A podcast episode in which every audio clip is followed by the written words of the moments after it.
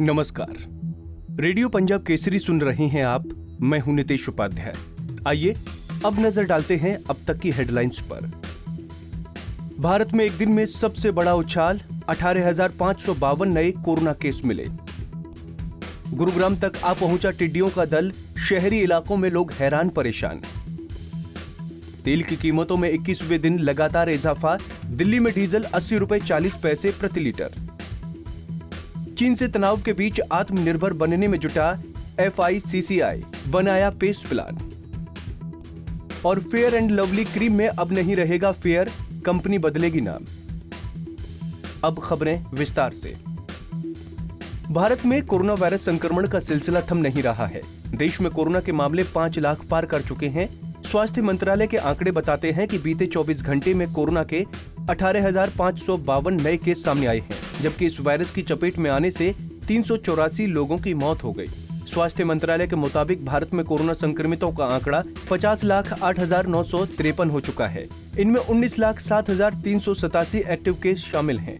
जबकि इस जानलेवा वायरस की चपेट में आने से अब तक पंद्रह हज़ार छह सौ पिचासी लोग जान गंवा चुके हैं। अच्छी बात यह है कि अभी तक कोरोना संक्रमण दो लाख पिचानवे हज़ार आठ सौ इक्यासी मरीज़ ठीक हुए हैं। देश में कई हिस्सों में टिड्डी दल का हमला जारी है। टिड्डियों का दल अब गुरुग्राम पहुँच चुका है। गुरुग्राम के राजेंद्र पार्क, धनवापुर, पालम विहार, मारुति कंपनी के इलाकों में दिख रहे टिड्डी दल का कहर जारी है, जिसके बारे में जिला प्रशासन की ओर से पहले से कोई एडवाइजरी जारी नहीं की गई। स्थानीय लोग खुद ही ताली और तेज आवाज़ करके टिड्डियों को भगाने की कोशिश कर रहे हैं। जानकारी के मुताबिक टिड्डियों का बड़ा दल धीरे धीरे पलवल की तरफ़ जा रहा है, लेकिन उसकी एक छोटी सी टुकड़ी दिल्ली के बॉर्डर इलाके जसोला और भाटी की तरफ़ घूम गई। वहाँ वन विभाग का पूरा क्षेत्र है, इसे देखते हुए उन इलाकों में ढोल, ड्रम और डीजे बजाने के निर्देश दिए गए हैं। ये वो तरीके हैं जिनसे टिड्डी भागते हैं, साथ ही वहाँ केमिकल के छिड़काव के निर्देश दिए गए हैं। बीते कुछ दिनों से भारत और चीन के बीच तनाव बढ़ता जा रहा है। इसी कड़ी में चीन को आर्थिक मोर्चे पर घेरने के लिए भारत सरकार ने कई सख्त कदम उठाए हैं। वहीं चीन के प्रोडक्ट के बहिष्कार की भी मुहिम तेज हो गई है। इस बीच अब भारतीय वाणिज्य एवं उद्योग महासंघ, यानी एफआईसीसीआई ने अपने सदस्यों के लिए पेस नाम से एक कार्य योजना तैयार की है। इस फॉर्मूले के तहत आत्मनिर्भर भारत पर ज़ोर दिया जाएगा। पेस फॉर्मूले के तहत प्रोडक्शन इफिशियंसी अल्टरनेट कंपटीशन और एक्सपोर्ट पर ध्यान केंद्रित किया जाएगा। पेट्रोल डीजल के दाम में तेल कंपनियों ने शनिवार को लगातार 21वें दिन बढ़ोतरी की है। दिल्ली में अब पेट्रोल 80 के पार हो गया है, जबकि डीजल तो पहले ही ये आंकड़ा पार कर चुका है।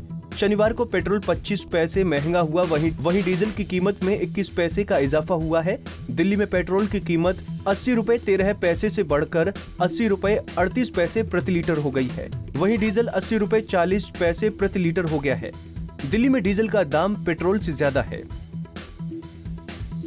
और नस्ली मानसिकता के खिलाफ अमेरिका समेत दुनिया भर में चल रहे आंदोलनों के बीच यूनिलीवर कंपनी अपने सौंदर्य उत्पाद फेयर एंड लवली का नाम बदलने जा रही है। यूनिलीवर कंपनी सिर्फ़ फेयर एंड लवली ब्रांड से ही भारत में सालाना 50 करोड़ डॉलर से ज़्यादा का कारोबार करती है। दुनिया भर में अश्वेतों के प्रति भेदभाव को रोकने की मुहिम के बीच गोरे रंग को बढ़ावा देने वाली क्रीम को लेकर भी सवाल उठ रहे थे। यूनिलीवर कंपनी ने कहा है कि वो अपने ब्रांड की पैकेजिंग से फेयर व्हाइटनिंग और लाइटनिंग जैसे शब्दों को हटा देगी। इसके अलावा विज्ञापनों और प्रचार सामग्री में हर रंग की महिलाओं को जगह दी जाएगी। भारत के अलावा ये cream Bangladesh, Indonesia, Thailand, Pakistan और एशिया के कई देशों में बिकती है। इसी के साथ ही रेडियो बुलेटिन में आज बस इतना ही। कल आपसे फिर मुलाकात होगी दिन भर की खास खबरों के साथ। नमस्कार।